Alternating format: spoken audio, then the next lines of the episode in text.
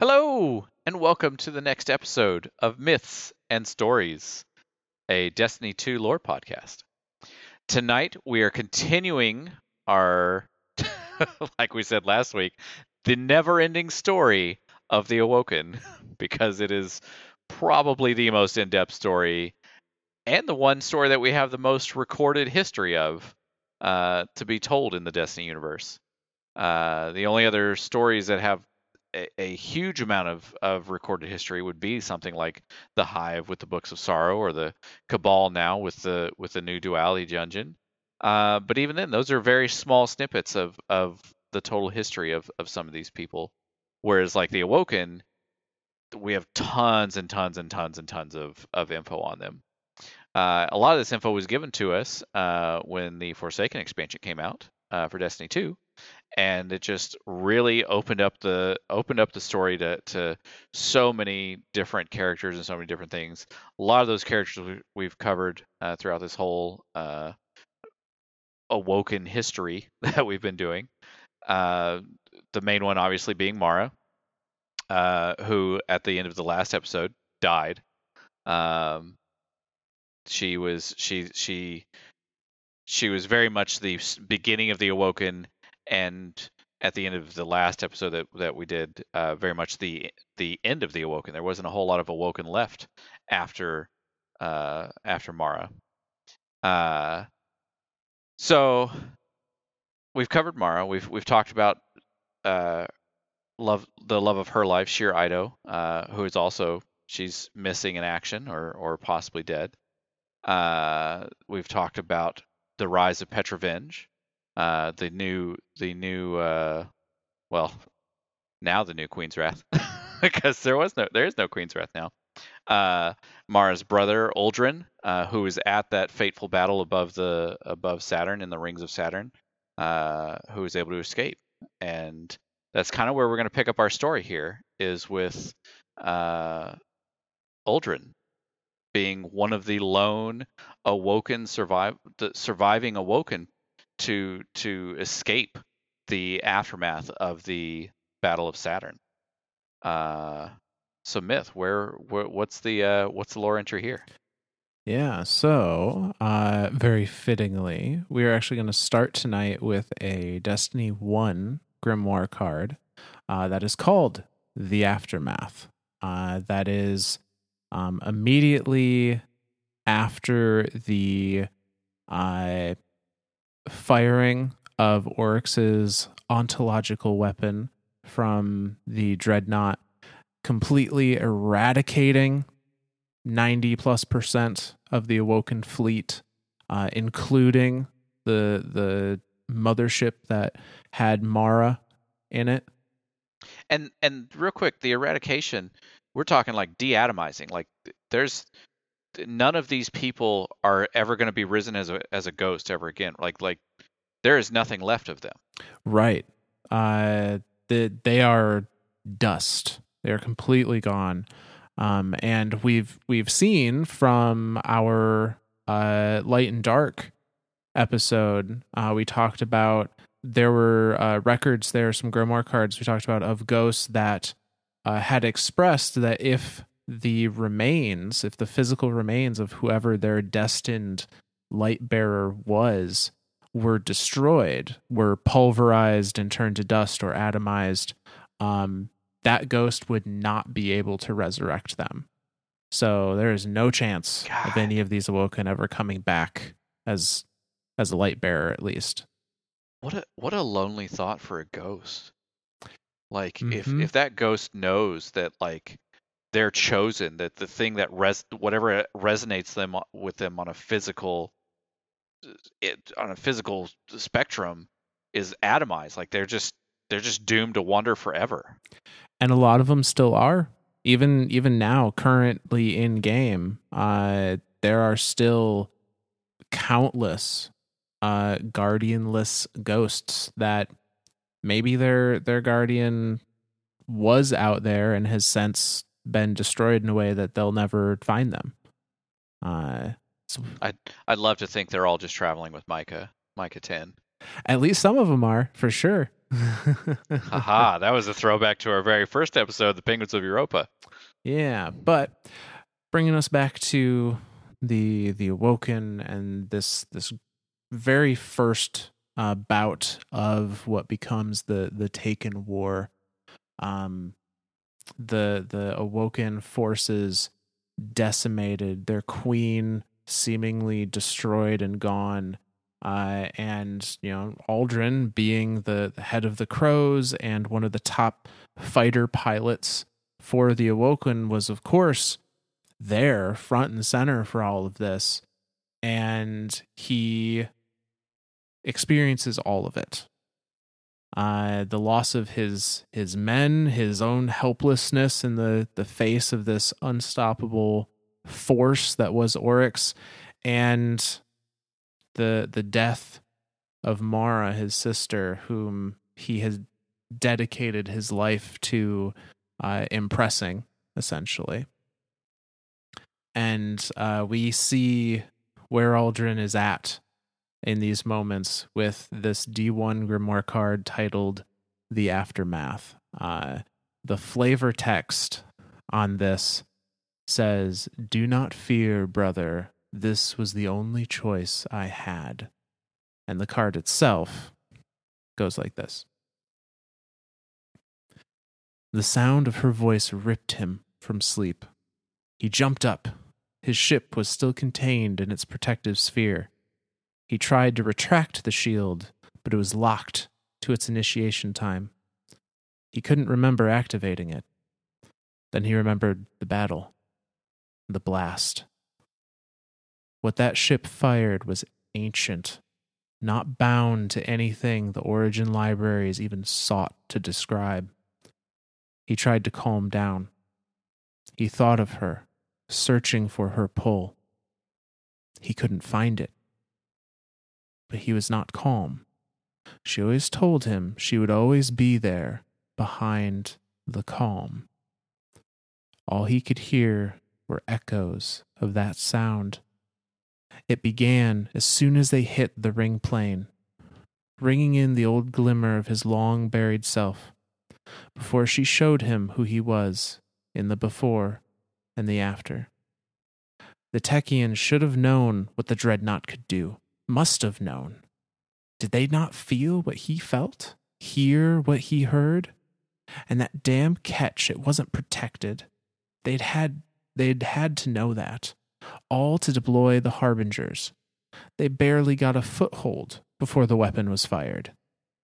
He thought of Petra and how overwhelmed she must be, forced to hold her post and watch her people perish. He tried to calm himself again, forcing long breaths. He realized where he was Mars, Athabasca, the Kandor Isles.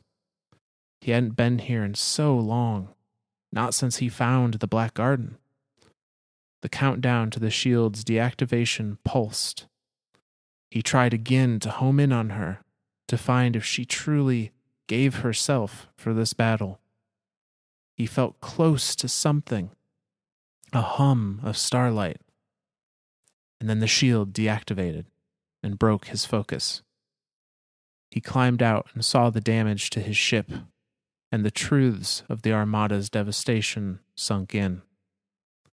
He turned in despair to find hundreds of his crow drones deployed on Mars long ago, circling his ship, waiting. Welcome back, master. The one closest to him spoke first, and the others followed. A wave of salutations echoed throughout the dry sea. And with that, hope returned. Begin repairs on the ship immediately.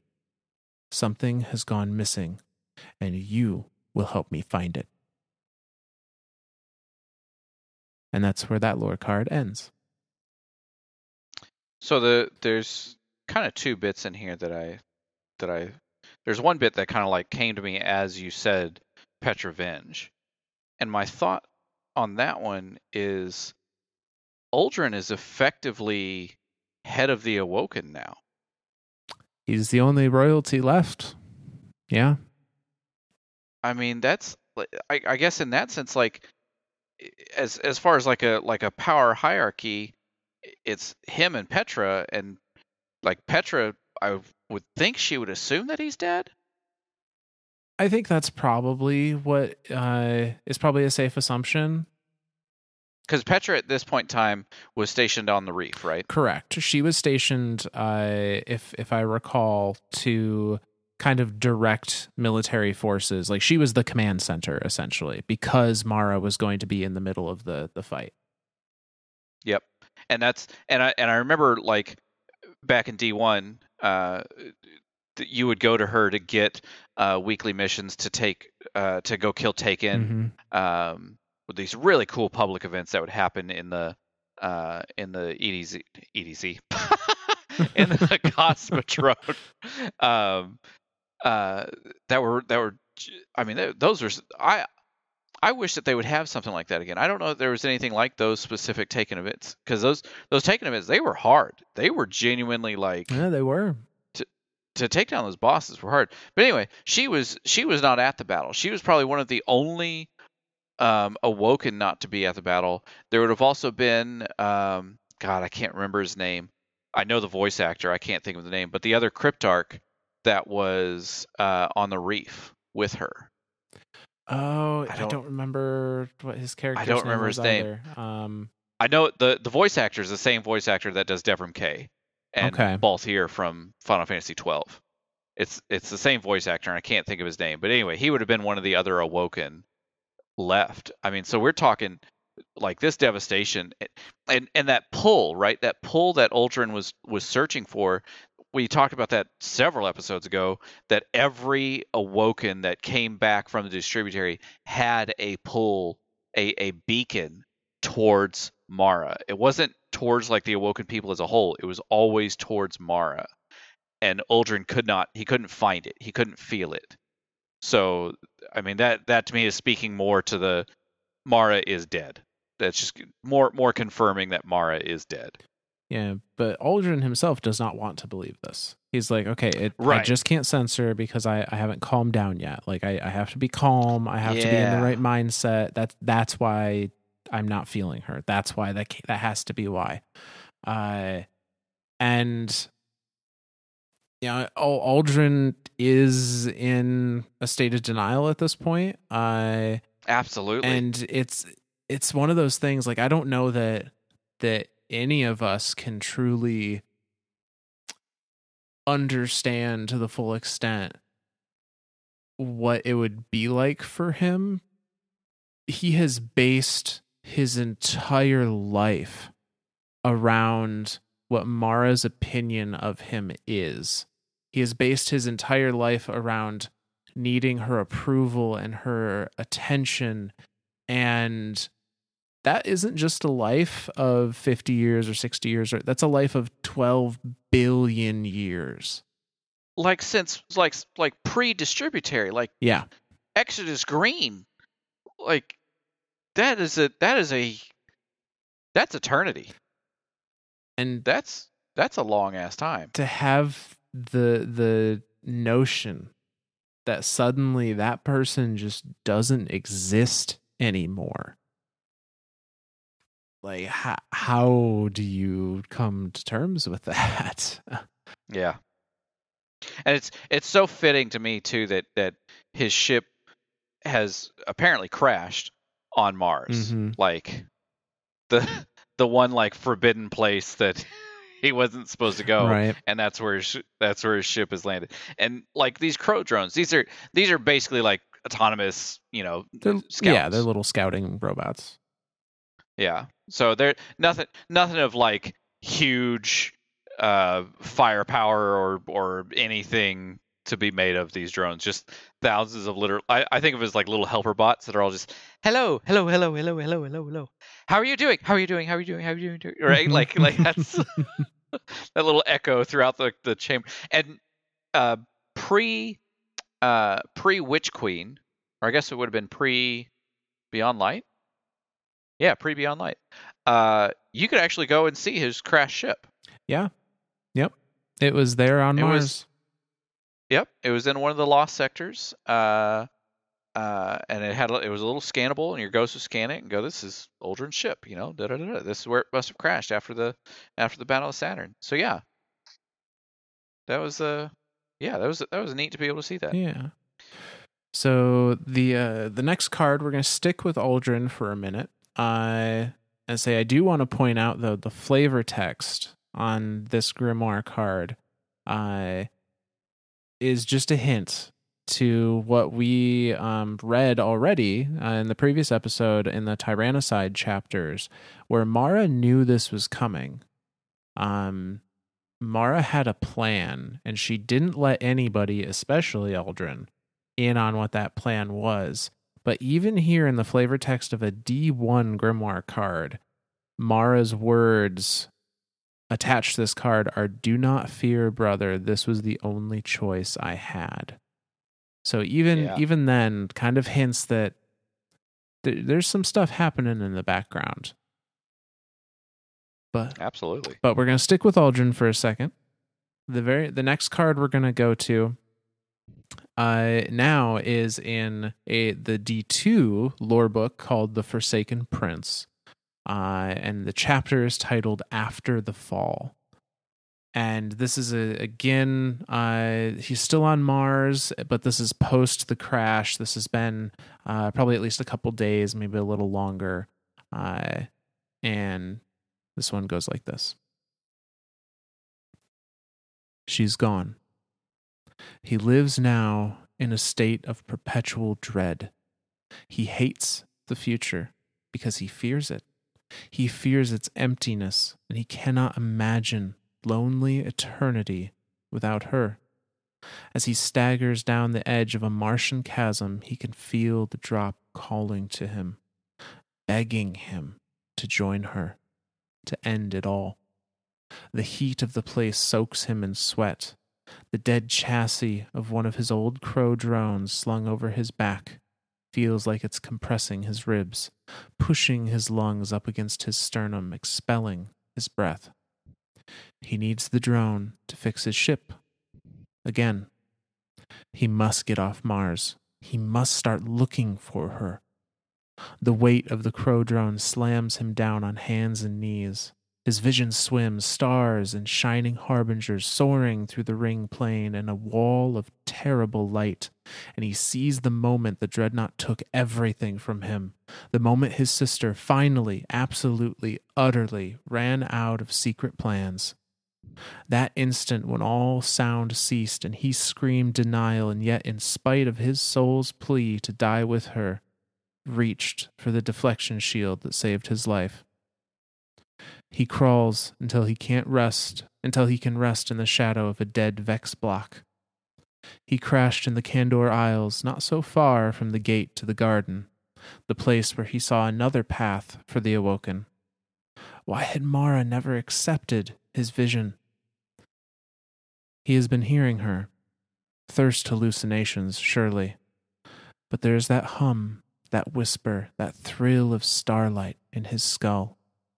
A flock of his crow drones found his crash site and repaired his fighter.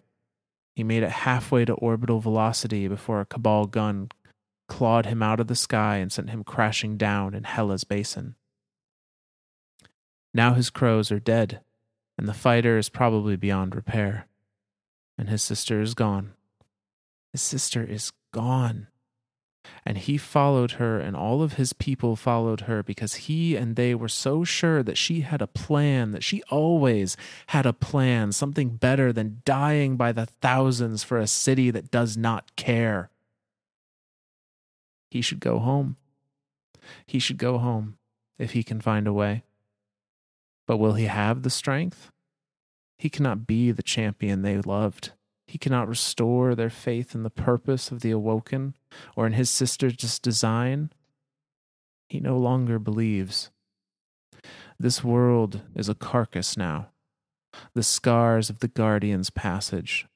Cabal fortresses reeking of decay, littered with flesh and bone and broken armor. The shattered chassis of Vex littering the sands. A place of death, death and war a war that tilts on the fulcrum of the traveler, brought upon by its puppets, there is something in his eye. He blinks and blinks, trying to rub it away, and as he does, he struggles to hear her, to sense that prickle of starlight under his skin. She will tell him he is on the right path. She will tell him that she's still alive. But he feels nothing. And that's the end of that card. Man, what a I just the sheer loneliness in this card. That's that's that's the one thing that that kind of pulls me through this whole card and and the the the the ones that he no longer believes. Like that's Jesus.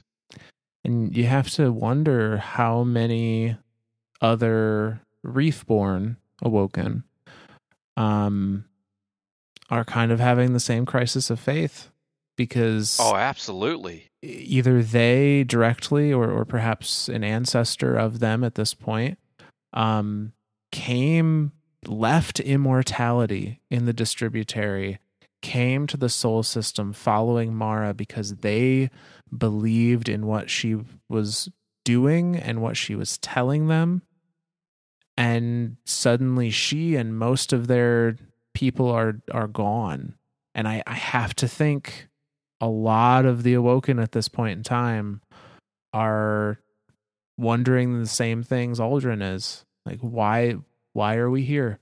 Why do we keep Yeah. going? What was the point? Yep. Like the whole the whole purpose of them leaving the distributary, giving up it, it paradise, a utopia, was to come back and help, and now ninety to ninety five percent of them are dead, all blown up in a single instance. Like how how is that a plan? How what purpose did that serve? What was the point? And then the the only other thing in in this card that that that stuck out to me is there is something in his eye and I know that that is something important, and I can't remember why. And I know you're going to say, "Oh, well, we'll save it for later," and that's what we'll do. We'll save it for later. But I know that that line is important. That There's line- something in his eye. yes, that line is very important. Um because that that something in his eye is not just a piece of Martian dust. Uh we we will see where that goes, but remember that because it is important Keep- for, for later. Keep the mystery alive, baby. Absolutely. so, as we as we said, Aldrin is not the only one affected by this news. Um, we have the the you know commander of the Awoken uh, at this point, and that's Petra Venj. Uh, and she has got a lot to deal with. Um, and so for uh, for Petra, we are going to take a look at a lore card from the book The Awoken of the Reef, uh, entitled Regent, and gives a little indication as to uh, what Petra is dealing with and what she is uh, choosing to believe and prioritizing uh, during this time. And this one goes like this. I see. And our wolf ships? All destroyed. But the Calcus sin, and she is badly wounded, burning for Pallas now. Galliots. Those that remained at the outposts are still in good condition for now, and we have some still in reserve at Pallas. How many? Ah, twelve? And how many shipwrights? I'm afraid I cannot say. I see. Divert Hallam to civilian defense. Send Kamala and anyone we can spare for a covert SAR run. Avoid hostile engagements at all costs. If they find survivors, notify me immediately. We'll call that. Signing off, Commander. The comms light goes off, and Petra takes a deep breath for calm. She leans forward to flip switches, adjust dials. Her hands are shaking. Commander. She was never supposed to be commander. All she ever wanted was to serve and protect Mara, and now Marasov was. Marasov was. Mara was alive. She was alive somewhere. She promised. Retaking the yoke of her galliot, Petra sets a course for the tangled shore. She cycles through calm channels as she flies. The hive are swarming the outpost, and the disciples are demanding escort in their evac. Devi is MIA. Guardian jump ship after Guardian jump ship is throwing itself at that monstrous hive ship, only to be repelled by some kind of defense field. A hundred cedars are landing on Ceres. Hallam is evacuating every civilian he can to the shielded inter- inner cities. 200 more cedars on Pallas, Skyburner forces inbound, armed to the teeth, Wolf allies defecting. Devi is found. Petra cannot turn off the radio. She cannot stop listening. She can scarcely breathe. She wants to reverse course and fly her ship into the eye of that flagship. She wants to wreck herself against its ugly, scrimshawed hull and scream so clear and true as she dies that that wretched beast will hear her and know the atrocity it has committed. She wants to believe Mara is alive. But how? How when she cannot feel her? When she does not know every step of that accursed plan? She approaches Thieves' Landing from a reckless angle and cuts fast and low across the lashed together wreckage of the shore. The air is thick with dust and debris and shimmering, immaterial harbinger matter. It is impossible to see more than a click out, so she follows her radar. Unconsciously, she holds her breath. And then, there it is the watchtower. Petra sighs through clenched teeth. It's whole, unharmed. And that's the end of that lore card. So here we have a we have a lot of the same emotion, right? Like Uldren talked about seeing the cliff and how it, it's calling to him just just jump off, just kill yourself, just end it, go be with go be with her.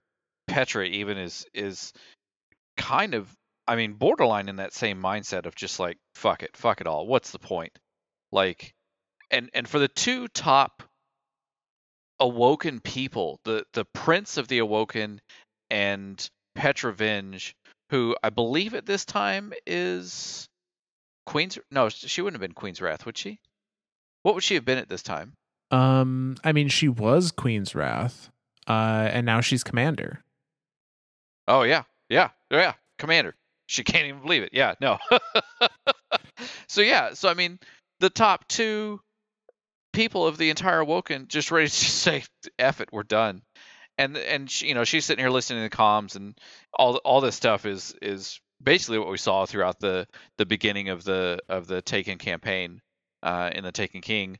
Uh, the Skyburner, they literally cre- they they slammed an entire I still can't get past the Cabal's idea of creating a beachhead is slamming a fully loaded ship into the side of this freaking dreadnought.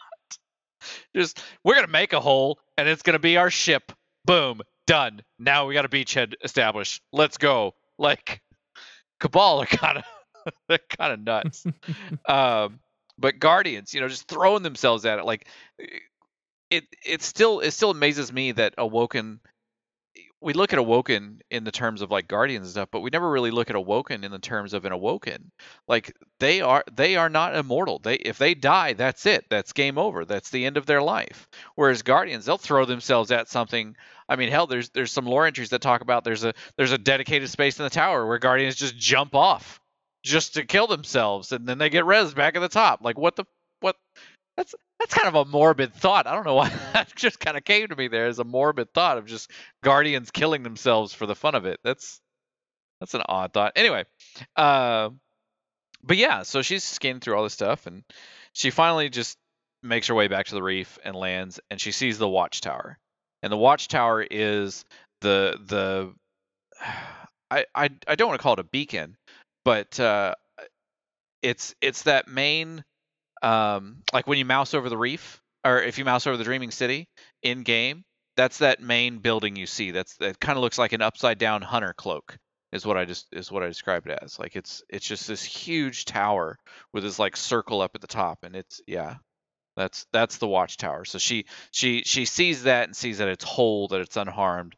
So if if the watchtower stands, the dreaming city stands, which means there is still something. There is still people. Like she she talks about, you know, civilians and stuff like that. There there are still something left of the awoken at least in the dreaming city hopefully. Yeah.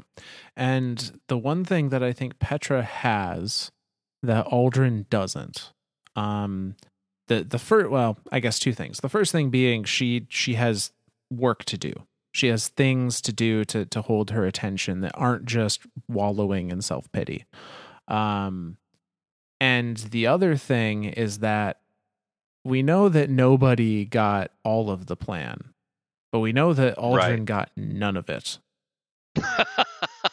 that's that's kind of the messed up part, right? Like the the Prince of the Awoken got none of it, not even like an inkling of it. So he's that's where he's like so alone and so lost.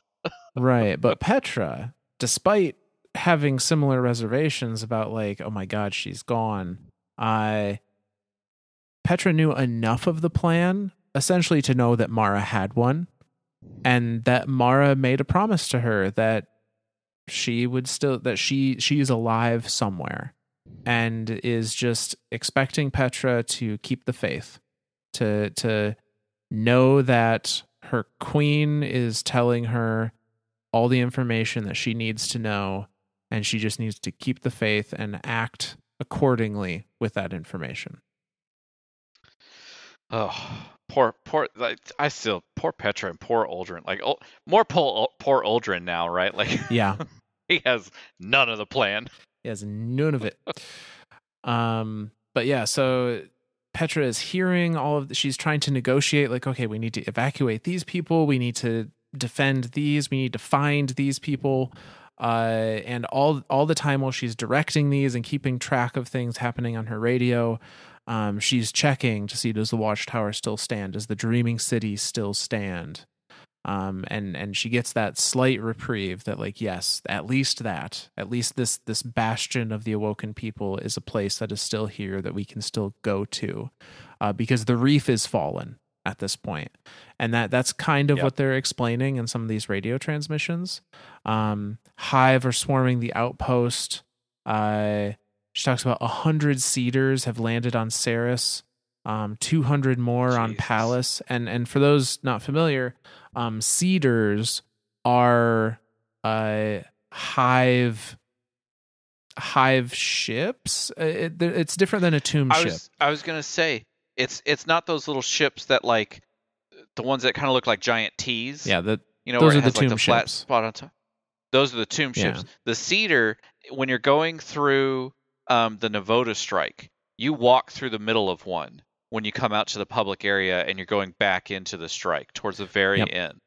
It's it's like a it's like a um, I don't know how to describe it. It's like an anchor is what it kind of looks like with a bunch of chains coming out the top of it. Yeah, it's um it's kind of like a, a diamond or, or prism shape that's just kind of stabbed into the ground.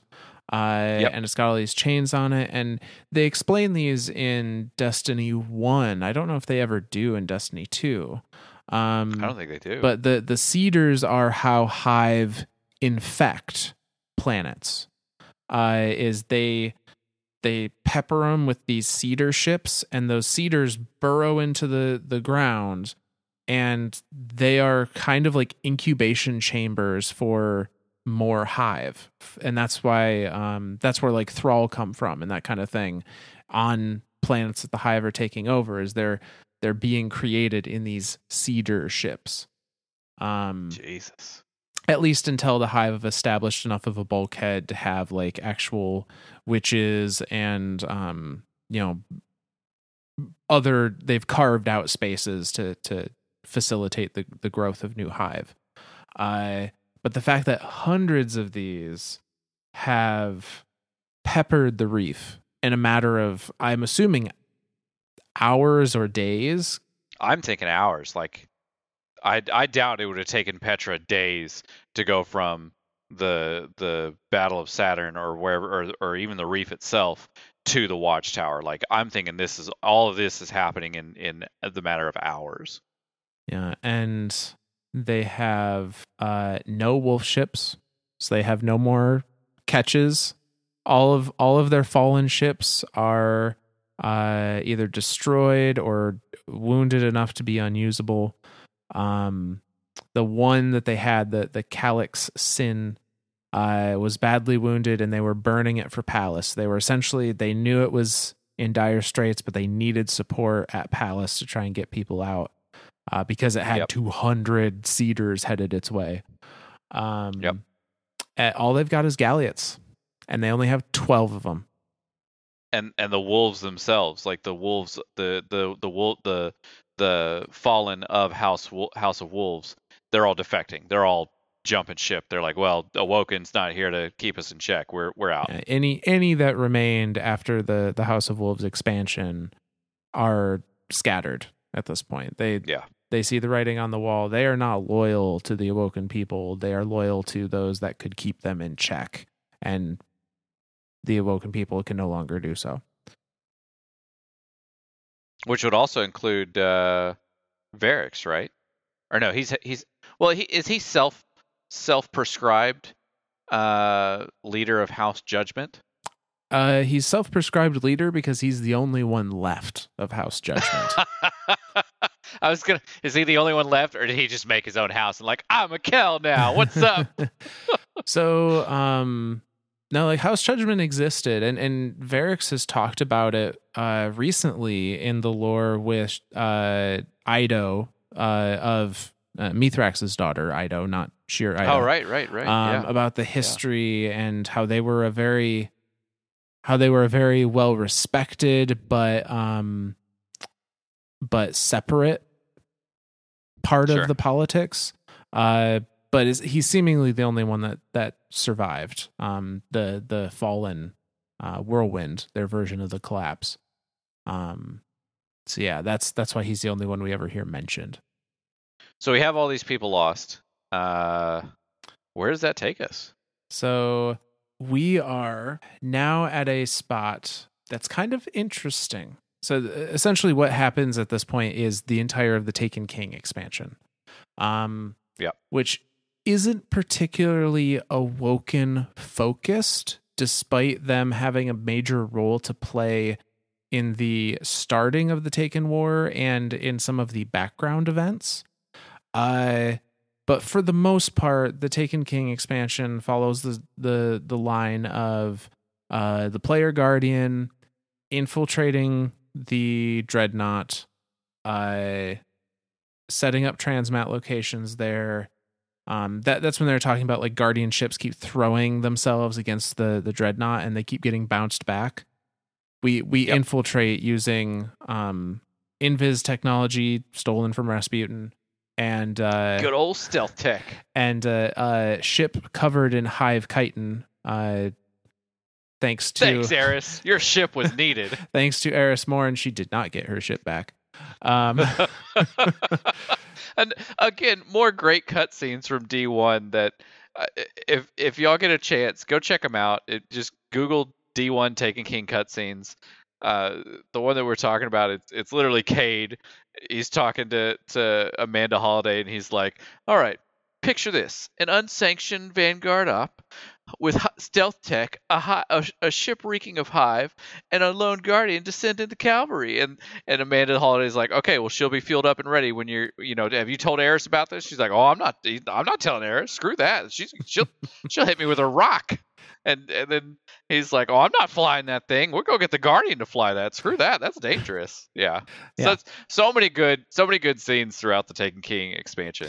Still, still definitely one of my top, top, top expansion. Every everything that comes out for Destiny, I hold to the Taken King standard because Taken King was really what I feel like put Destiny on the map as like we're here to stay. We're we're creating something to live. oh yeah, big time, big big time.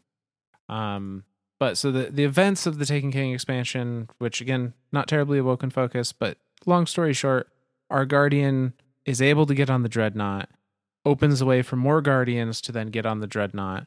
Uh, and under the direction of primarily Eris, uh, Eris Morn, is able to fight our way through, um, get to Oryx, and uh, kill him in our plane uh, aboard the dreadnought, and then also go into his throne world during the the Taken King raid and kill him for good in his his throne world. And that's that's that's such an impactful thing too. Like not again, not to focus on the Taken King or, or Oryx or anything, but we as Guardians killed a god.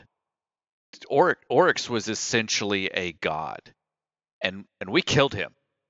But he, like as far as like in terms of gods, he's like the lower one percent. It's like us killing Hermes or something. Like, good for you. You you killed the messenger boy. There's still more out there. There's still bigger bads. Uh, but it, not a small feat though. Like we we killed what was at the time the pinnacle of the sword logic, as far as we knew. Yeah. Uh, and we did it in his own home.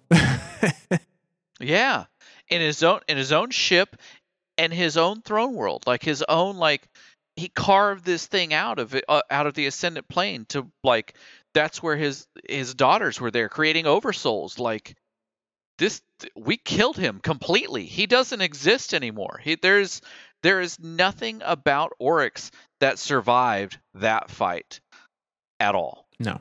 I there's a lot of fan theory that like to think oh oryx's body fell towards saturn. You know maybe his worm survived or thing. I think oryx is gone. I think he is gone. He's, gone. He he did. Um, he did. He gone. Gone. I think if we, I think if we see a new Taken King, uh, it will not be because Oryx came back. It will be because someone else has assumed that mantle. Most likely, Calus at this point. I was going to say hashtag possibly Calus. Yeah. uh, so Oryx is defeated. During the entirety of the Taken War, though, as far as the Awoken are concerned, they've been on triage. They've been trying to retreat yeah. people back to safe areas.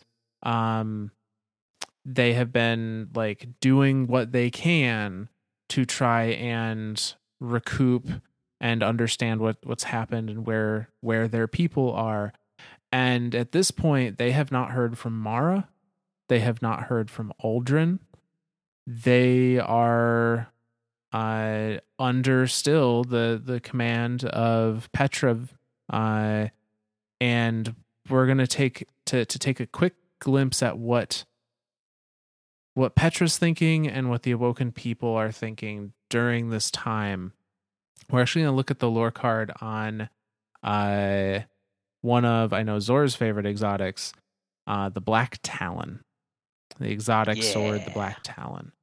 Uh such a beautiful sword. It too. really is super pretty. Just just fix the catalyst. That's all we're asking give it I don't know, give it something. Just fix the catalyst. Give it chain please. reaction. That's all I'm asking. Chain reaction. Chain reaction. That'll go. work. That'll work. Chain ooh, chain reaction on black talon. That'd be super cool. A ranged sword that I could yes, yes, yes, that's it. That's it. All right. Take his idea and fix it. Yeah. Do it. So Black Talon, uh, this could maybe be left for, up for interpretation, but given the lore card attached to it, I think the flavor text on this is is pretty cool.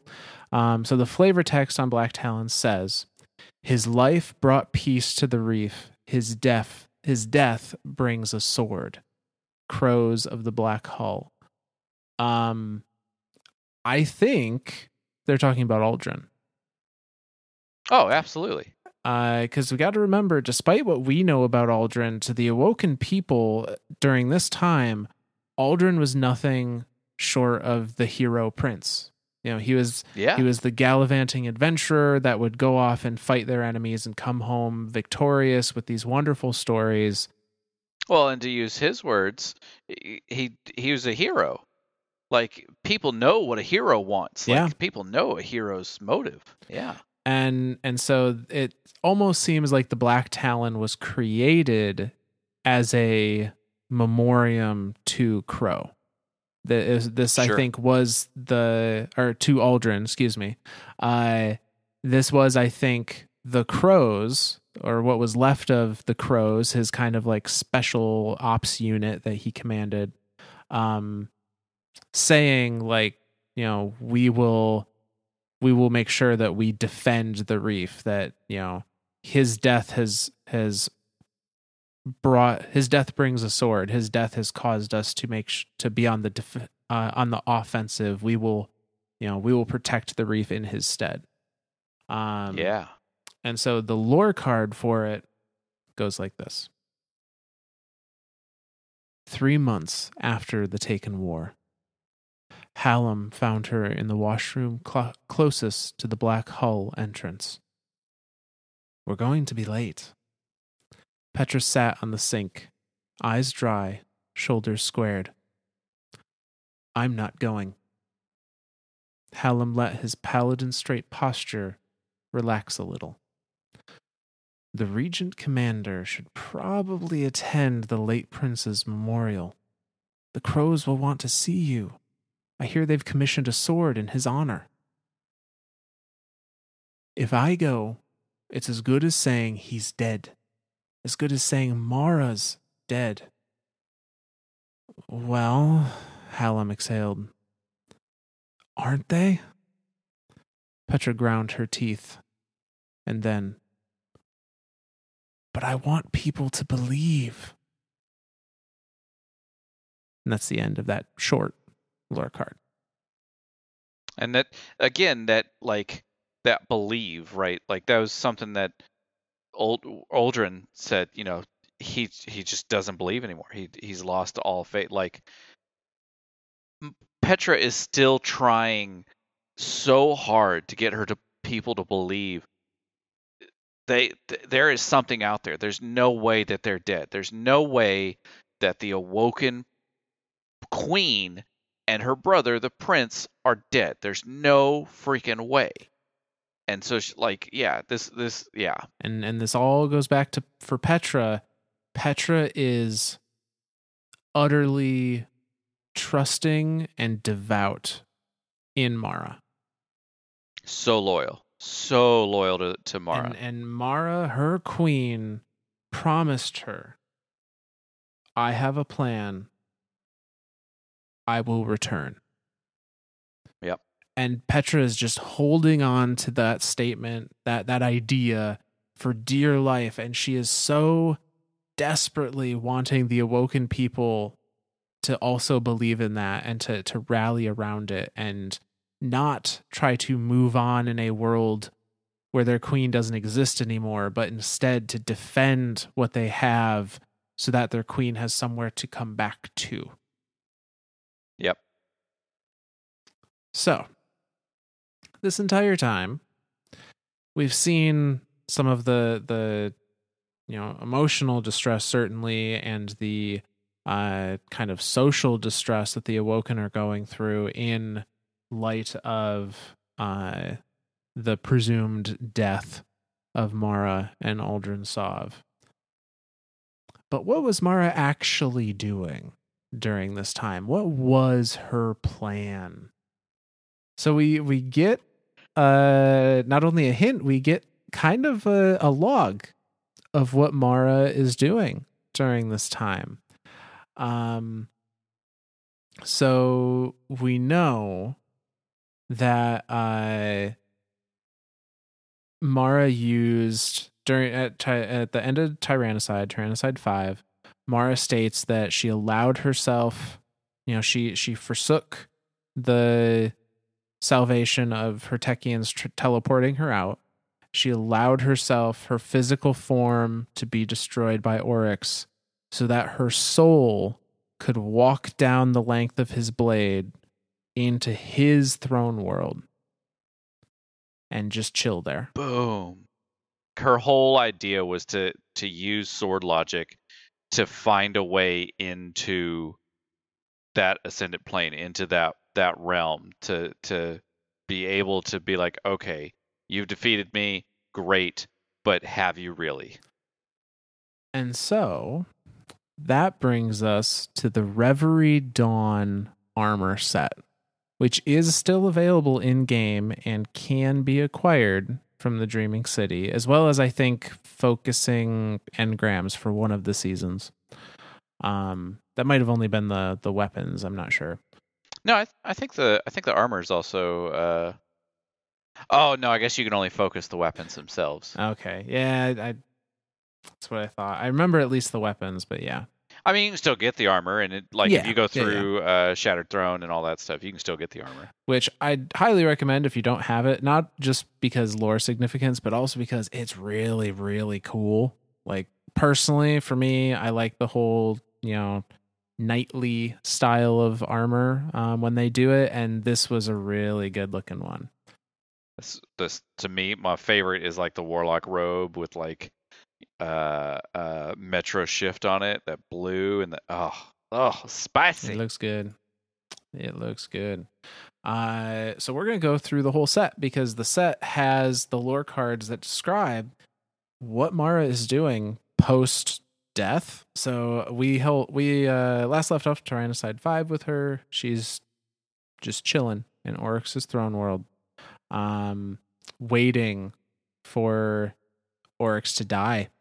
Essentially, she Yeah. she's gambling on Guardians being able to take Oryx down so that she can enact the next step of her plan.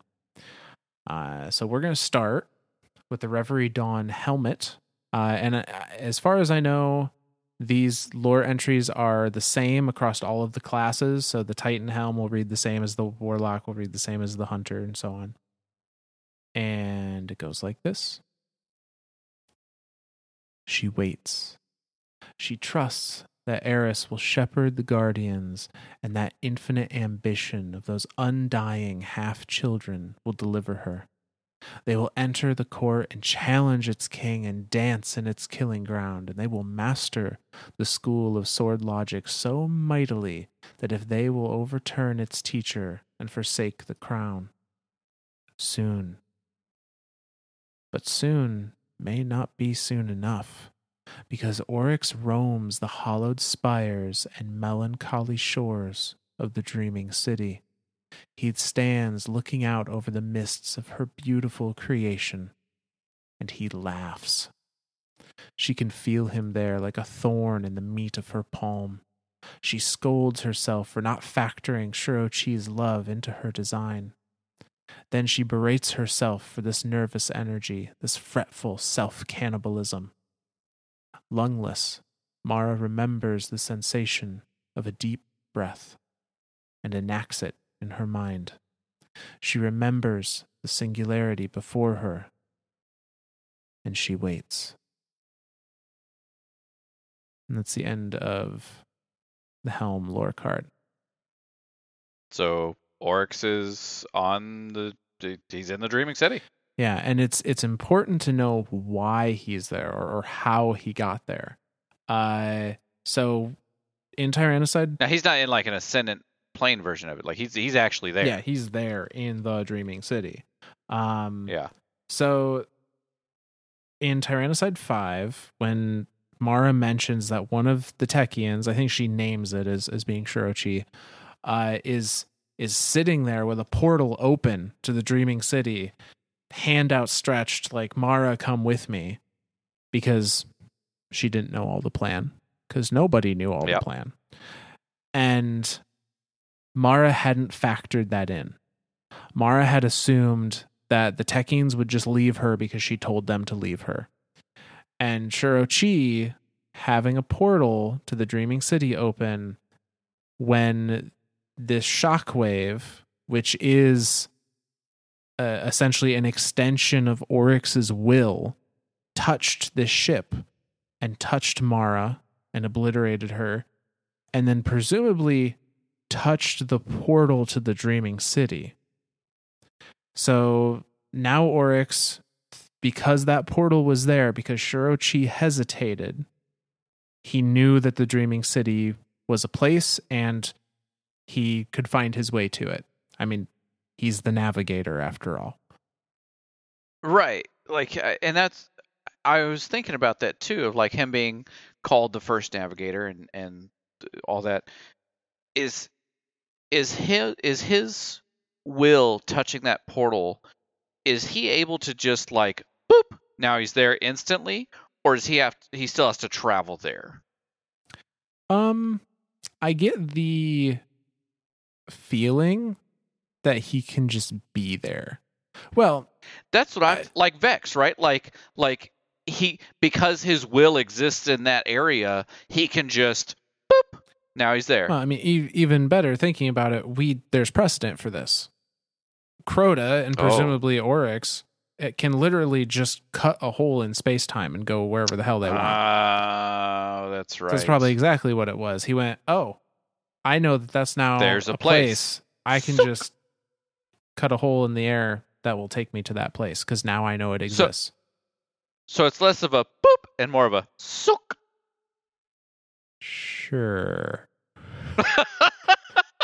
I I know I know you hate me for that. That's okay. you gotta add sound effects to your to your to your reality traveling bullshit.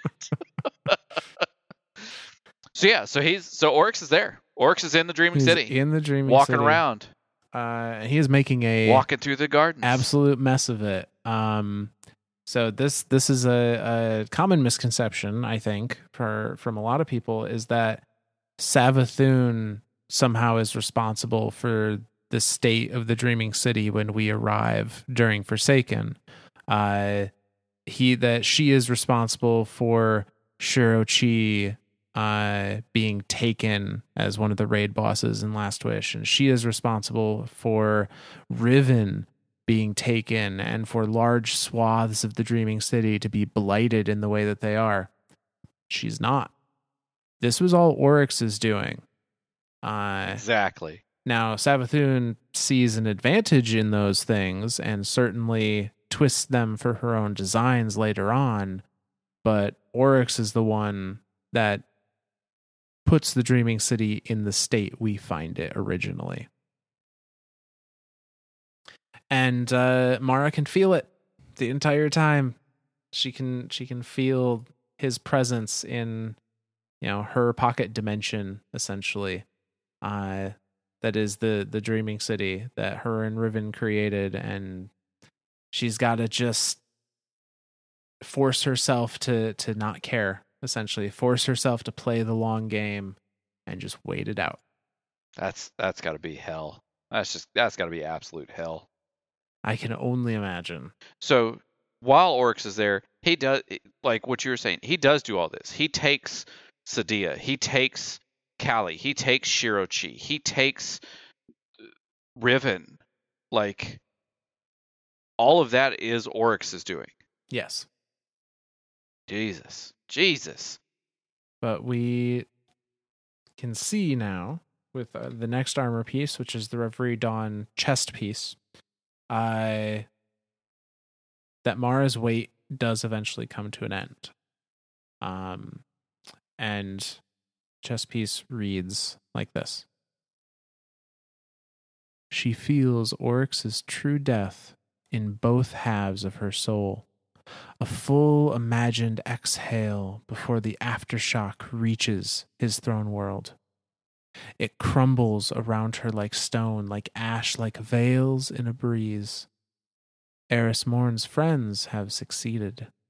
The guardians have slain a god. She steps through the ruins. In the end, there is nothing. Nothing but Mara Sov and the howling of rampant, untamed logics. Her great and terrible gamble has paid off. The rest is up to her now. That's the end of that short card. So this is this is really setting the stage for Mara to do something. Yeah, so she now Don't- Don't know what that something is, but it's something. she has the crumbled throne world of Oryx in front of her. All of the power of that throne world left unclaimed by the guardians that slew him. Um, much to Toland's annoyance. Uh, there's a, a different lore card where Toland Toland. is yelling at us to essentially assume the throne, to take the crown, and we don't. Uh, Fucking Toland. and Mara is now amongst the ruins of this throne world as it's coming down around her within the ascendant plane. And she takes some or all of that power left there for herself. And now that she has it, she's got to enact the next steps of her plan. Because it's it's important here to remember that she also had her own little throne world. She did. She she had created the the what is now the Shattered Throne, but she helped create that. So she has she has seen this ascendant plane. She's, She's not the, unfamiliar. The ascendant plane, yeah. right? Like this isn't like a completely unfamiliar space to her. This is this is very much a uh, almost almost a familiar place to it. They, there's as much as it's like untamed logics and crumbling around her. There's still a, that that familiarity about it to her. No, so she and and that's a good point to bring up. Remember keep that in mind that she created uh, I believe she called it Eleusinia. Uh, right. Yep. The her own throne world with the help of uh, Eris and Riven and her Techeuns. Um, and but she's got to get there. And we see some of those travels in the Reverie Dawn Gauntlets now, are the next one we're going to read and they go like this She travels across the ascendant plane. The voyage across the sea of screams threatens to erode her edges as no other trial ever has. In Oryx's throne world, she had a semblance of an identity treasure, spoil of war, defeated queen. Repugnant and alien, and not me, but she could use those contortions as guideposts to trace her way back to herself. But here in the emptiness between throne worlds, she has nothing but what she can carry, and the burden is growing heavier. But she is not alone. He tries to speak to her from a place of high contempt, and in doing so, he invites her into his topography she steps out of howling and finds her footing upon a plane of swords and madness and all consuming curiosity. Who are you? The question summons an almost forgotten answer, deep within the rapidly solidifying shape of her. I am Mara Sov. Starlight was my mother, and my father was the dark. The thing that was once called Toland flees before her darkness and light and shadow and majesty. And she rests within this scrap of a world before resuming her journey through the howling. And that's the end of that card. This is another one that I fight so hard not to laugh because all I can think of is that little blip of light that is Toland. Like that's all that's left of him. You can go visit him on the moon right now.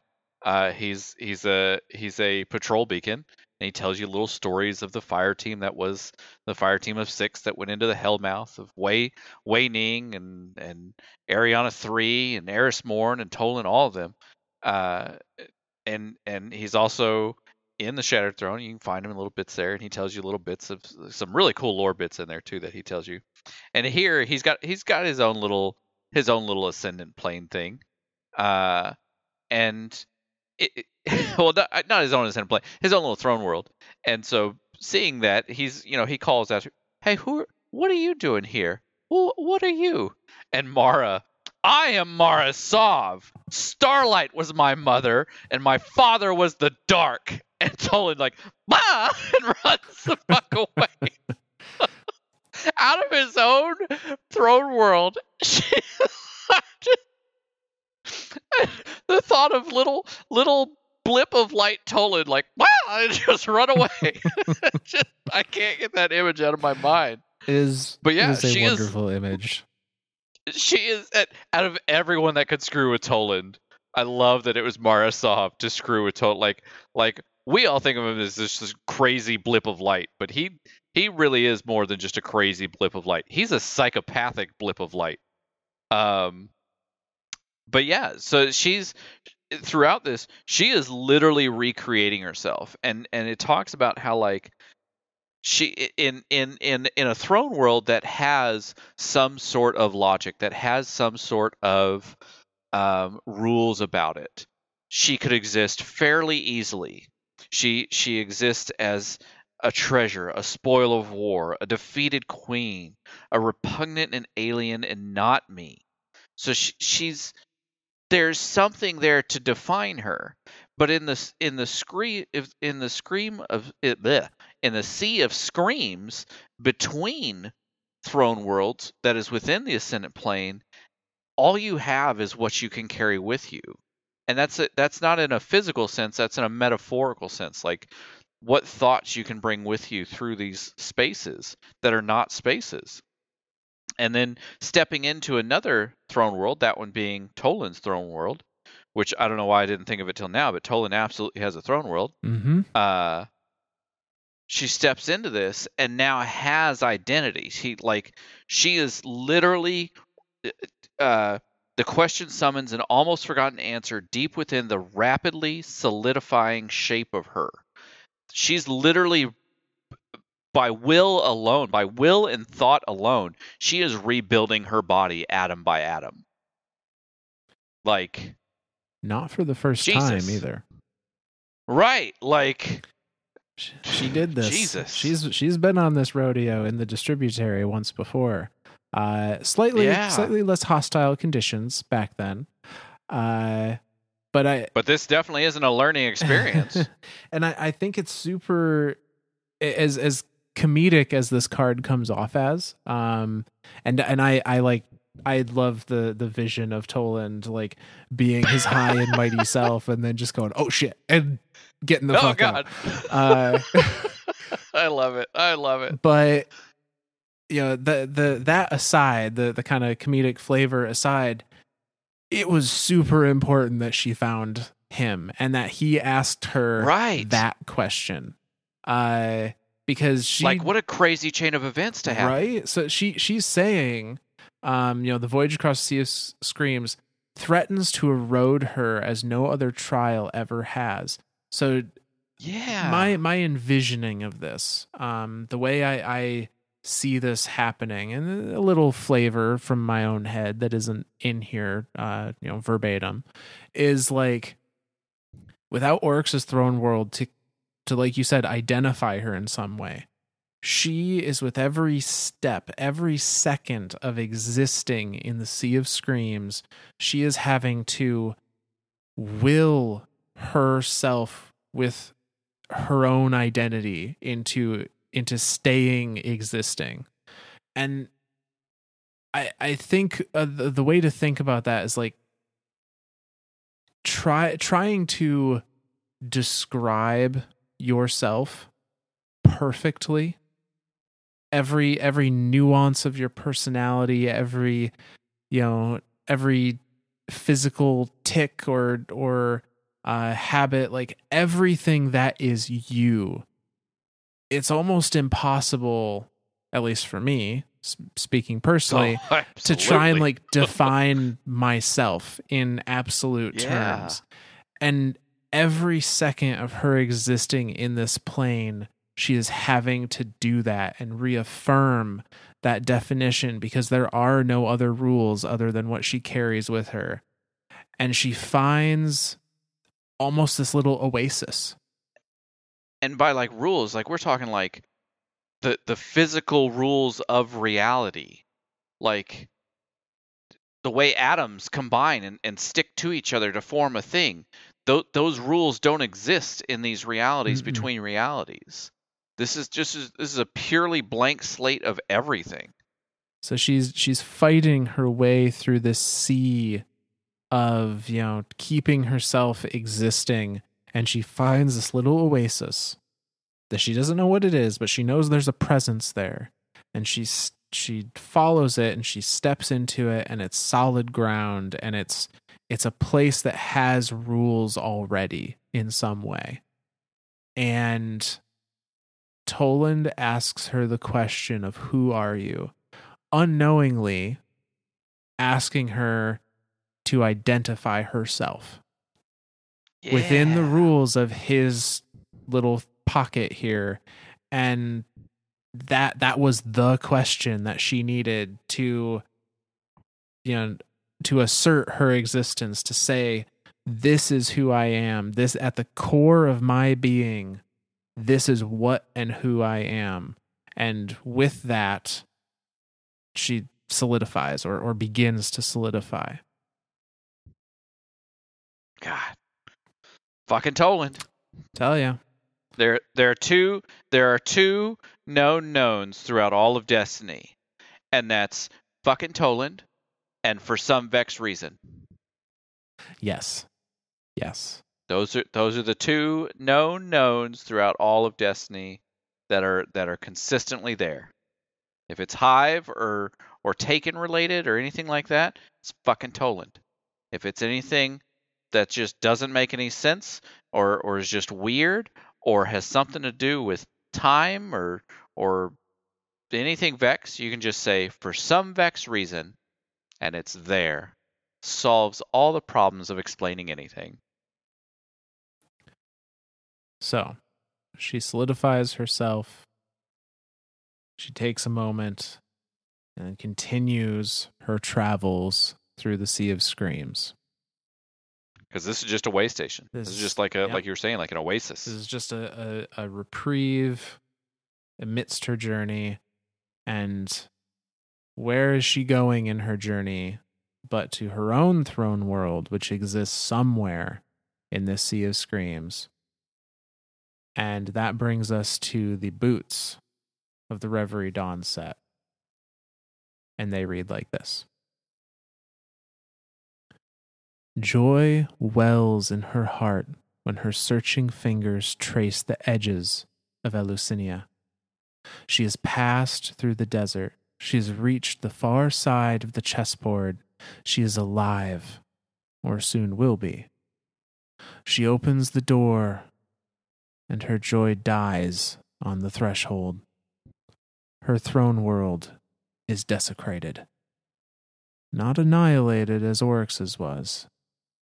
The pillars and terraces and courtyards still retain their shape, but the roots have rotted and the geometry festers. She should have known she would not be the only one to plan for such eventualities. Oryx's boot prints pucker like scars in the labyrinth that was once only her own. She sits a while beneath Sjur's statue, and then follows his tracks through the ruins of Eleusinia, back to the dreaming city. That's the end of that lore card. So as as far as the as far as in game is concerned, this lore card has so explains so so much.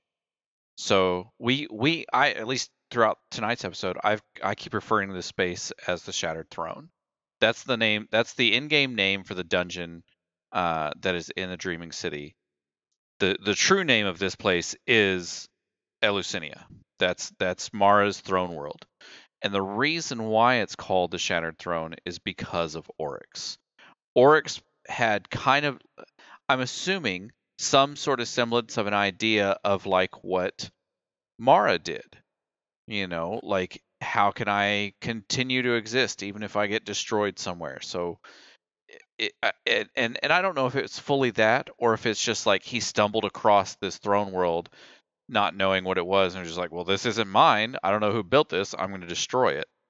But it explains why there's Taken in her throne world. It explains why there's a why it is called the Shattered Throne and not Eleusinia. You know, like there's so much about this lore card that that has so much more in-game um I don't know what you call it, like in-game uh, reality or in-game connota- connotations, whatever that it's it's it's amazing to me that it's such a short entry on the Shattered Throne. Yeah, and I, I if we think about the nature of throne worlds, I, I think I think Oryx absolutely had an, an inkling as to what some of the backup plans of Mara might might be. Um because you know he was he was not dumb by any means. Like this is He, he's the god of knowledge. he's the god of knowledge. Has lived for millennia. So Yeah, I think he fully knew or or billion knew a decent amount years. of what Mara was maybe going to try and do. And perhaps through hubris, believed that it would not come to pass or that she would maybe he thought she was going to try and escape his throne world uh while he was still alive um but regardless he he identified i, I believe Eleusinia for what it was and that was the throne world of mara. And i wonder so we know the the general purpose of a throne world is that's where your soul is stored. That that's Yep. where if you die in the in a different plane of existence you re, you return to your throne world to recuperate and then eventually go back out into other planes of existence beyond your throne uh Pre pre Oversoul, pre pre oversoul yeah um and i wonder if oryx's desecration means that that function no longer works for mara if Ooh. if this was previously she was going to use her throne world like oryx and like the hive used theirs where if she died somewhere Sure. else you know in in the material plane uh that her soul would return to Eleusinia and she could be reborn, you know, again and again and again, and she would have some semblance of immortality, like like the hive, the upper echelon of the hive do. right. And I'm I would assume that if that were the case, if it was going to work that way for her, that Oryx Oryx's desecration was probably specifically to prevent that. Right. I I think so. I I like that theory. And the only the only non taken in the entire Shattered Throne is Dul Dul Incaru, right? And her hive knights, I suppose. Sure. But yeah. Sure. The three the three Yep. um who now for some reason have the same name. Yeah, I can't explain Who- that one. Who thought that up? Like it was so great before because you could be like, hey, A is at 25%. Don't touch A. Go shoot B or G. I don't remember their full names. I just remember one started with an A and one started with a B and the other started with a G. I don't know why they went A, B, G. They could have been A, B, C. It would have been fine. Whatever. I was okay with that before. Now they're all named the same thing. I mean, granted, you could just nuke them like eh, a single Nova Bomb. Boom, they're all three dead. Now you just go into damage phase. Not the point. The point is the only non-taken entity in the entire Shattered Throne is Dul Incaru. And sh- again, this isn't a Hive episode or anything like that, but Dul Incaru is a envoy of Savathun. Yeah, Dul Incaru is I think we could say the only uh entity within the Shattered Throne that is Savathun's. Um Sure. I I am led to believe based on this card uh that probably all of the taken that are there were left there by Oryx uh maybe think in hopes that Mara would try and escape his throne world into her own discover it desecrated and then be gunned down by you know the guards he left behind Absolutely. I I all of that makes sense. So, needless to say, she is not gunned down by those taken guards. Uh, but she she you know sits with Sjur's statue for a while. The one place that she carved a statue for Sjur Eido. Uh, and then I you know knows that she cannot stay there, and so she returns to the dreaming city through that that portal, that gate that connected her throne world to uh, the dreaming city proper. Now, at at this point in time, would you consider? th- I'm I'm going to kind of break off for a second here and and kind of ask this odd question. At this point in time that that we're at in the story with Mara, would you consider Mara to be a god? That's a tough one. That is. Like so to me and I'm going to explain my reasoning behind this to to see if that you have any type of similar thoughts or, or anything on it. She she was able to recreate herself a second time, like you described the the first time being the distributary. Mhm. In that instance, she she gave up godhood. She she didn't want her people to be in a moral utopia because she wanted to use that time that she could use that she could have there to create something to come back and help humanity, help the Sol system, help the world she left behind. In this instance, she's now learned of things that are paracausal, things that have the power of the dark, things that have the power of the light. Like this is a totally different Sol system now. This is a totally different game board. And she always talks about herself as like the pawn moving across the chessboard and when it becomes the end it becomes a queen. And what new board state is now now that there's a queen on it? Well, what happens if a queen becomes a god? What new board state does that create? And that's that's where I mean, she was her physical body was killed and her consciousness slipped into Oryx's throne world. And and again, that was fully intentional for her for that to happen. She knew that was going to happen.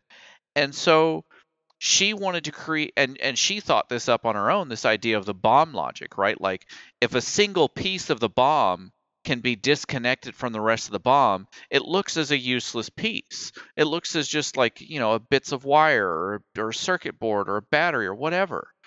But by itself, it is nothing. And but if it can come back and create itself back into a bomb, now it has some sort of logic. And so that's that's where I'm curious of by her using bomb logic to defeat sword logic in this sense, because as much as she didn't kill Oryx herself, she obviously had a finger in it. So again, the Guardians, another part of the bomb. Eris Morn, another part of the bomb. We as the we as the whole, the Guardians, Eris, Mara, hell, even Uldren, the the awoken people as a whole, all had little bits in this, all had little fingers in this in this bomb to defeat Oryx. And now that Oryx is defeated, Mara can now exist again. She has worked her way across the the Sea of Screams, across multiple throne worlds to to to exist again, and she has willed her body back into existence. And I can't think of anything else in the in the universe that could do something like that other than a god. So, I propose the question to you again. Do you think at this point in time Mara is a god? Hmm. I know that's a tough one. I I really like this question. I, I really too. I thought this one out for a while, and I and I knew this would this. I was like, finally, I've got some theory or something that I can I can I can hand a myth and be like, I did something. I did some homework and research and stuff. So yeah, My initial feeling, my my like gut reaction is not quite. okay, Um, and I, I think she obtained power.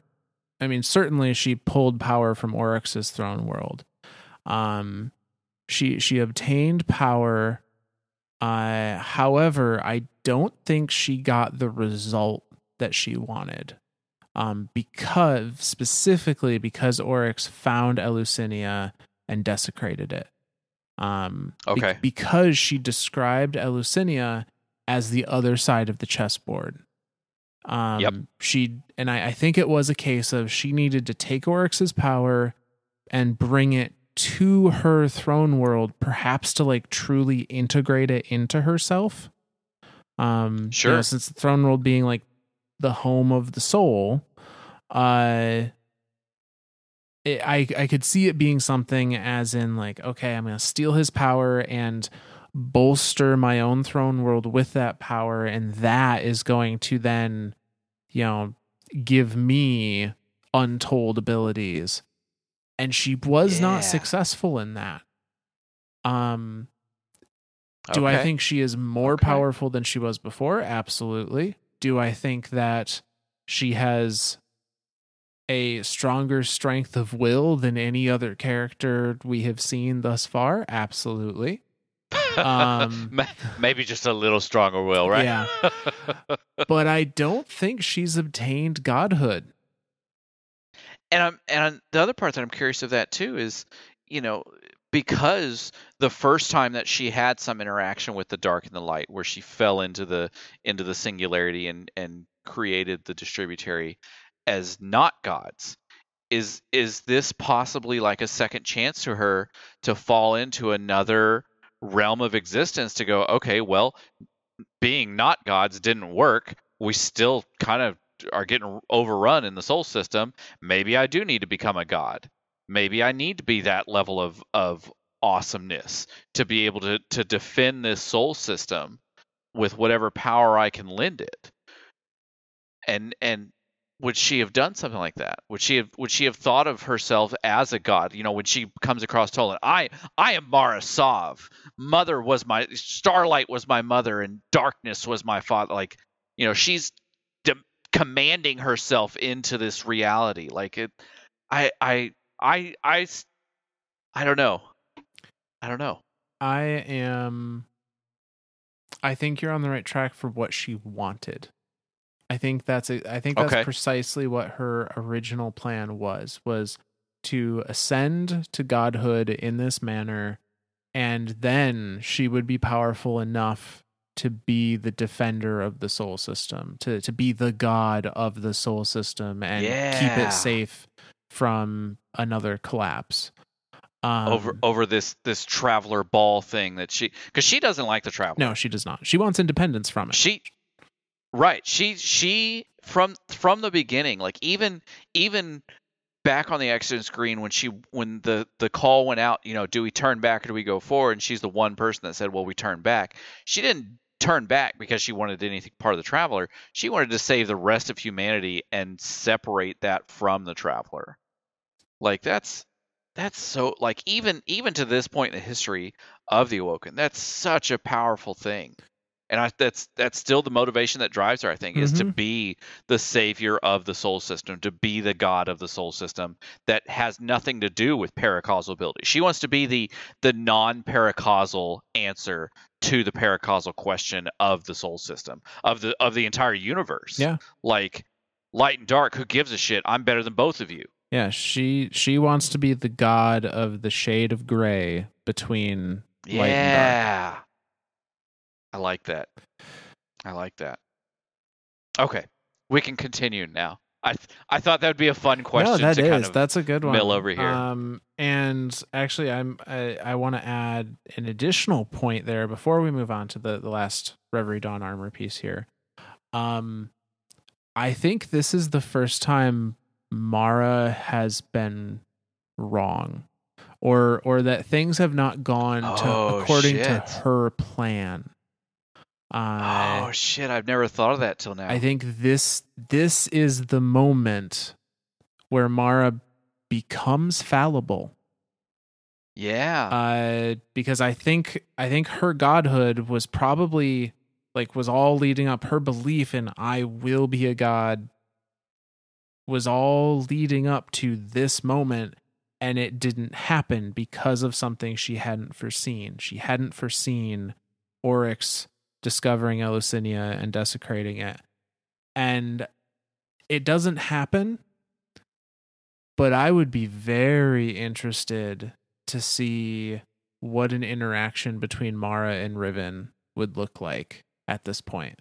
oh my god. Because Could you imagine that? I think there would be a want now.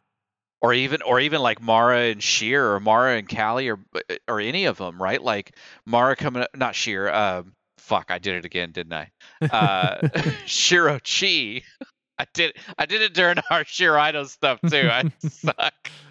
Uh, but yeah, it's like ask her like, hey, why did you open that portal? Like I I get that you you wanted me to exist to, to continue, but for the love of God, why didn't you follow my orders? Why did you lead this to the to the to the to the state that the dreaming city's in and then to be able to like talk to Riven like obviously we spoiler alert we kill Riven uh yeah like for her to be able to talk to Riven again or even talk to Riven in that taken state like is there any will of Riven left is there anything of Riven that could be salvaged like yeah that's man I mean, we we know Riven still responds to the wish wall. Oh shit. because we input wishes. Right. So Shit. Because even a dead Ahamkara is not. Oh shit. now there there's no indication um Except for that one taken egg that was in Except her, her, for- her room, except for that one taken egg. So uh which we still have no goddamn answer on. we won't I want an we answer on that. until like the last minute of the last expansion. Uh fucking fucking Mara and her shit. But I, I think this might be the moment where Mara goes from Mara the all knowing, soon to be God, to Mara the fallible but powerful mortal. I think you're right. Because even even throughout our most recent interactions with her, like throughout the season of the Lost, uh, throughout the uh, um, the the post uh, Witch Queen campaign stuff, like it, she she she has doubt, she has questions, she Mhm. has breakdowns. Like it's it, the the the whole plan. I th- I think you're right. I think the ultimate plan was for her to become a god. I think that was I think that was the the end all be all plan that she had that like you know Eris had bits of and Pal- and Petra had bits of and maybe some of the Techeuns had little pieces of and Uldren had nothing of but that was the goal was for her to become a god and when that plan fell through I think you're right. I think this is the the the fallible Mara now. Like okay well that didn't work. Shit. Now what? I still have lots of power. I still have a lot of influence, but what does that mean now that I am not a god? Like, could she possibly become a god eventually? I mean, there doesn't seem to be a reason she couldn't, perhaps through other means, but I don't think she is for the time being. Well, shit. Okay. But so, Okay. with all of that in mind, we're going to finish off the Reverie Dawn lore set uh, with the class item from Reverie, uh, Reverie Dawn. Uh, and it goes like this She is home, but it is not the same. Shuro Chi has been taken, Kalli and Sedia too, and Riven. She used to sit in the shade of those wings, laugh at the riddles that rumbled in that mercurial throat. But this creature is all teeth and broken promises, transformed by the expectations of another scheming, secretive sister. I cannot stay here. These are the first words that pass through this throat, her throat, though it shares none of the molecules that comprise the code of her former body. They scrape and ache as they pass through her lips.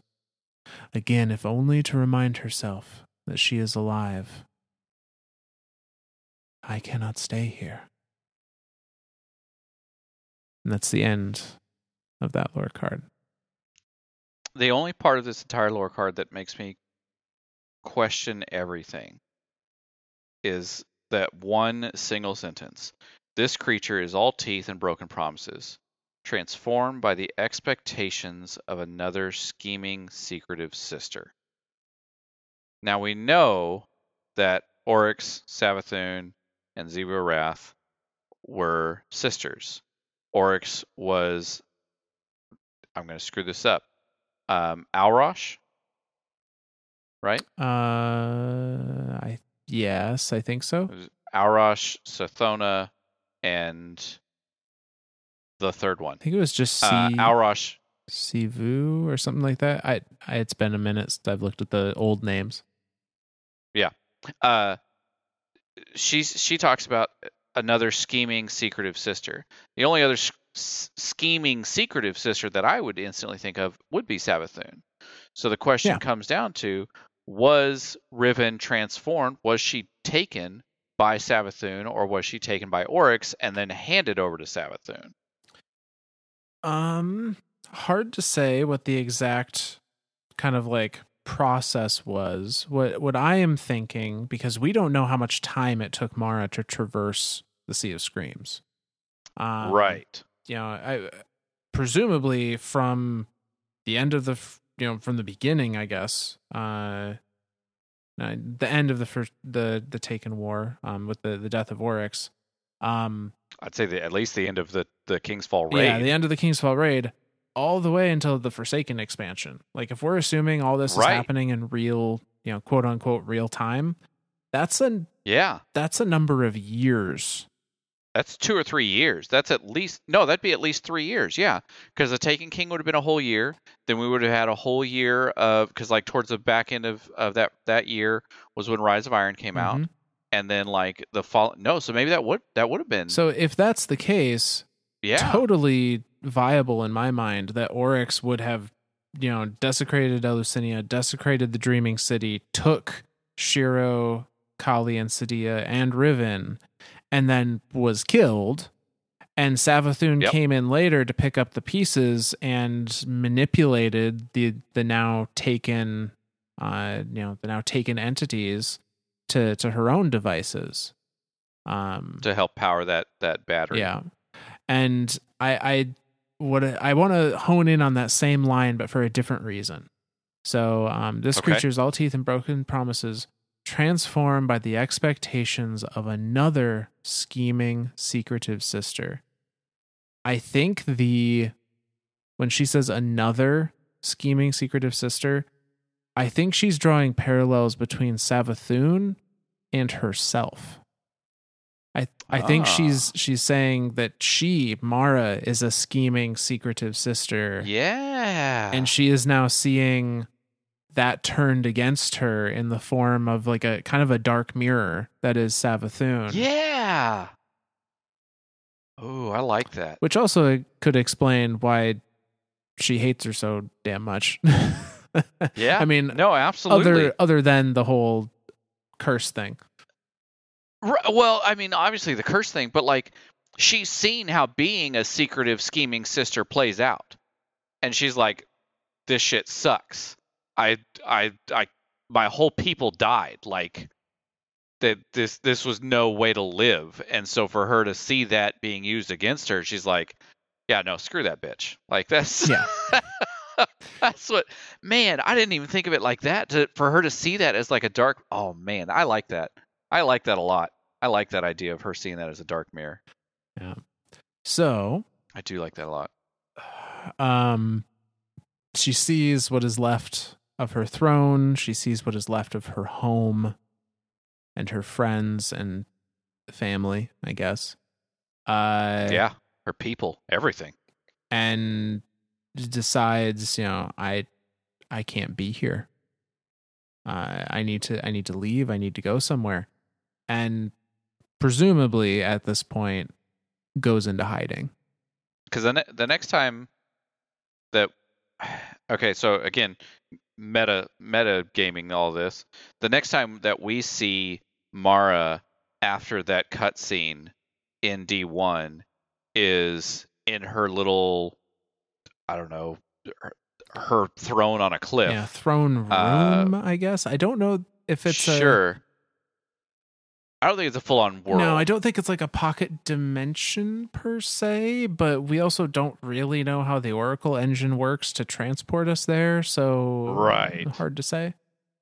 it could be in a it could be in its own pocket universe it could be its own pocket space i i think that it is i think it's honestly just like the the well i guess it could go either way because like when you go there the cliff edges just go on for eternity like it's just a cliff that just goes there is no end to it so i guess it could be a throne world but just an insanely simplistic throne world right like not the not the grandeur of Eleusinia, not the not the you know most elaborate thing, just like the most basic, simplest thing there. You know, the a little a little thing that you can look at at images of stuff and a and a throne. Like that's it. Like nothing nothing complex here at all.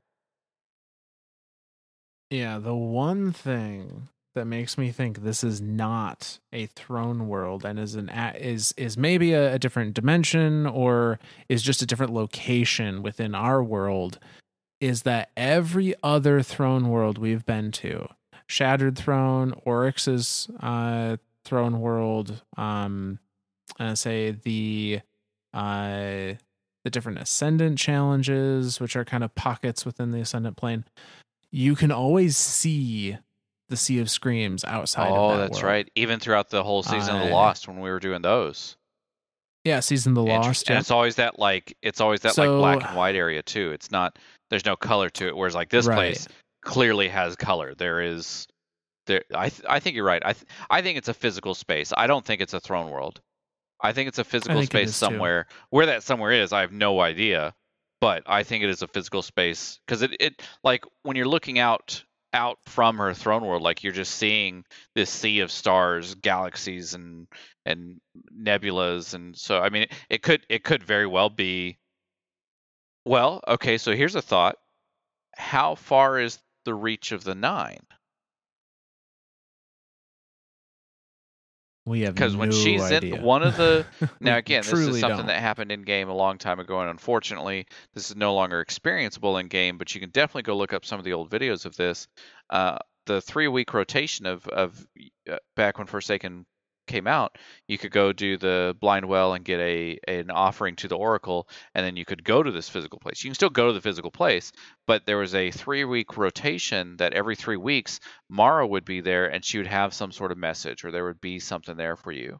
And one of the times you go there, she when you enter, she's already talk. She's having a conversation with the emissary of the nine, and then like dismisses the nine, like she's nothing. Dismisses the emissary like she's just a, a nothing, and like turns to you and and she's kind of pissed through through that one i think like i remember one of the one of the interactions she's just straight up pissed at you um but yeah so depending on how far the the reach of the nine is i would assume it would have to be somewhere in this solar system That's a good point. I don't think the nine can operate outside of. yeah so i don't think it's anywhere past the heliopause so it's it's got to be a known space somewhere in this solar system but i can't think of anywhere in the solar system where you could sit on the edge of a cliff that would stare out into nebulas and stars and they'd be the brightest most beautiful colored things that you could see like there's nowhere that i can think of that would be that close to that. But i mean since the oracle engine i don't know. I don't know. We're trying to explain we're trying to explain things without Yeah. just saying because fucking video game because that's just a boring answer right? Oh i've got it. For some vex reason fucking toland created this place. There we go. I used them both in the same instance. There we go. There we've solved it. Anything oh my works god you like put them you both can you, together. like you want to talk about figuring out how paracausal stuff works for some rec- vex reason fucking toland like that's it full sentence full stop Yep.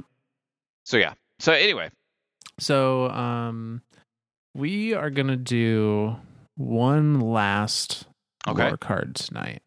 Uh, that is um not going to be a continuation on what Mara's doing because uh, at this point in the um kind of chronological steps, Mara has re-entered. She has just recreated herself, re-entered the Dreaming City, and is now gone into hiding. And we do not see her again until later down the road.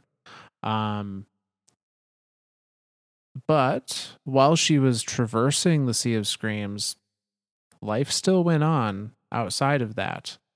Uh, and so the lore card that we're going to end on tonight is the lore card of a infamous weapon for yeah different reasons. Uh, that being the Telesto exotic uh, fusion rifle. Telesto. That you know Um, what? When they threw it in Banshee's hands, it literally crashed the tower. Okay, that's. I just want to put that out there. Yes, they put did. to like, if you go to Banshee now, he's holding Telesto. Before this, was it before this season? Was it last season? No, I think it was with this season? Okay, season well, it's going to be with this season then. They started that, Whatever yeah. it was, y y the tower crashed. You couldn't get into the tower. It would just black screen you out. You couldn't. It it kick you all the way out to orbit. That's how powerful Telesto is. I'm I'm afraid to put it in this lore entry. I'm afraid to put it in this podcast. I can't believe I've said Telesto as many times as I've said it. It's got to be it's got to be like uh well, it's got to be like uh like Beetlejuice, right? Like if you say Telesto 3 times in a row, Yep. then it's going to happen, right? Yeah, well, don't tempt fate. Uh, If, if we it don't know how breaks- powerful If it it breaks the podcast, we know we've done something wrong. Yeah. If we've already been delayed a day, if this ends up coming out on Thursday, you'll know why Fucking, fucking now. Telesto. Uh, I like it. I love it. Okay, continue.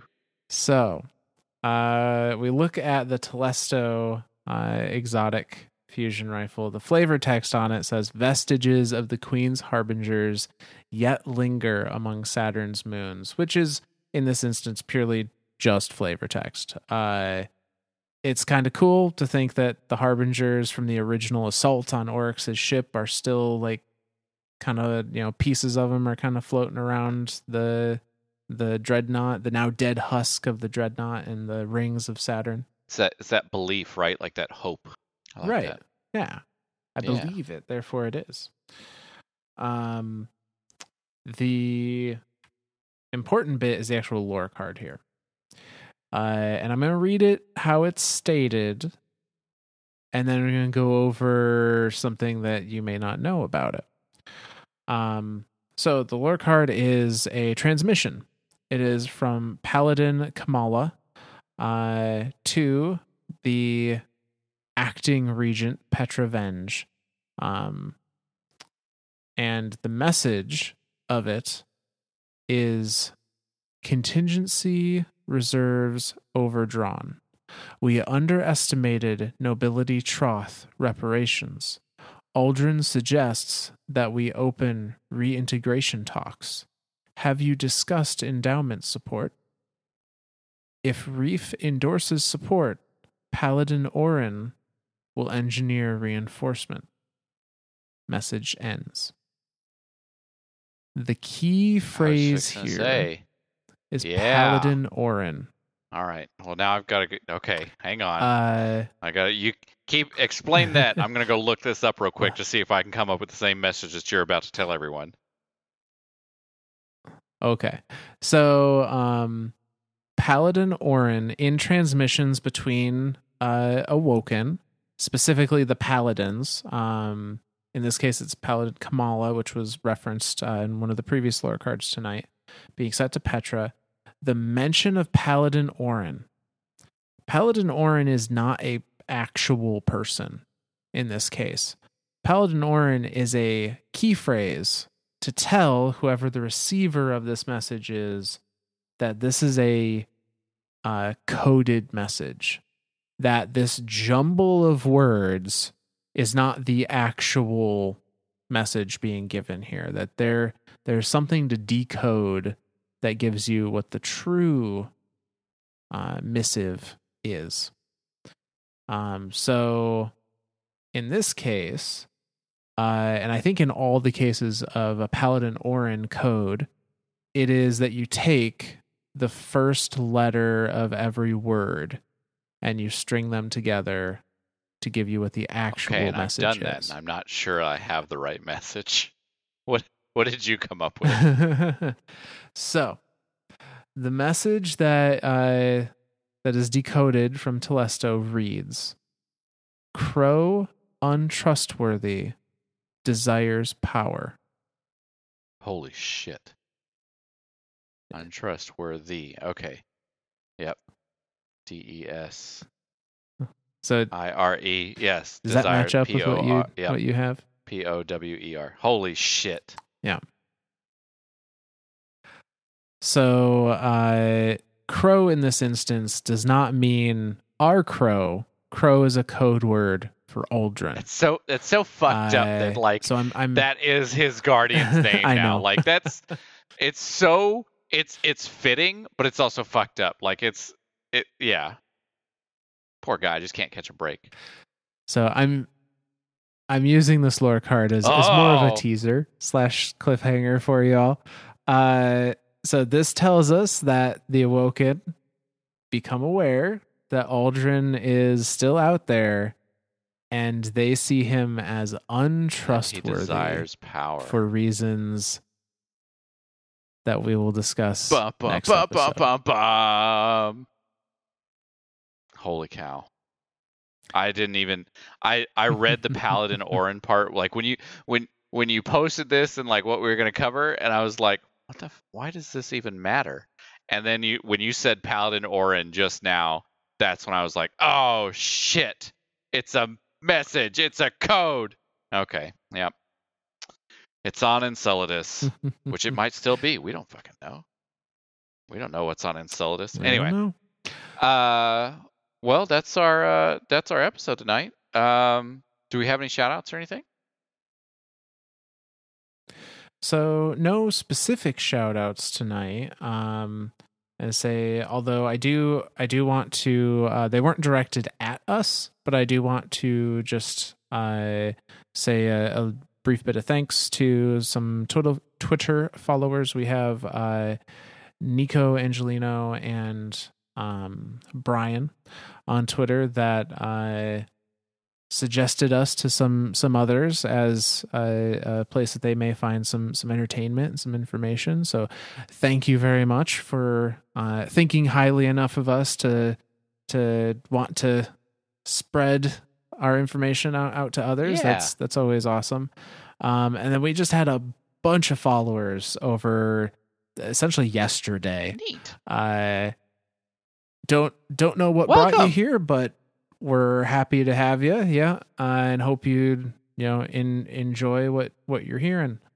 So, uh, no specific shout outs other than that, but uh, you know, just thanks again to everyone that continues to to tune in and listen to to Yeah. the two crazies here. Thank you, guys, gals, and other self-identifiable anthropods. Uh, I did want to point out, just as as point of course, um, we hit 30k.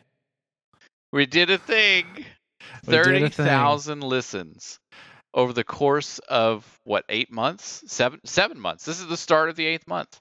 Seven months, Yep. thirty thousand listens. Yep. Holy shit, guys! Well, thank you, thank all of you.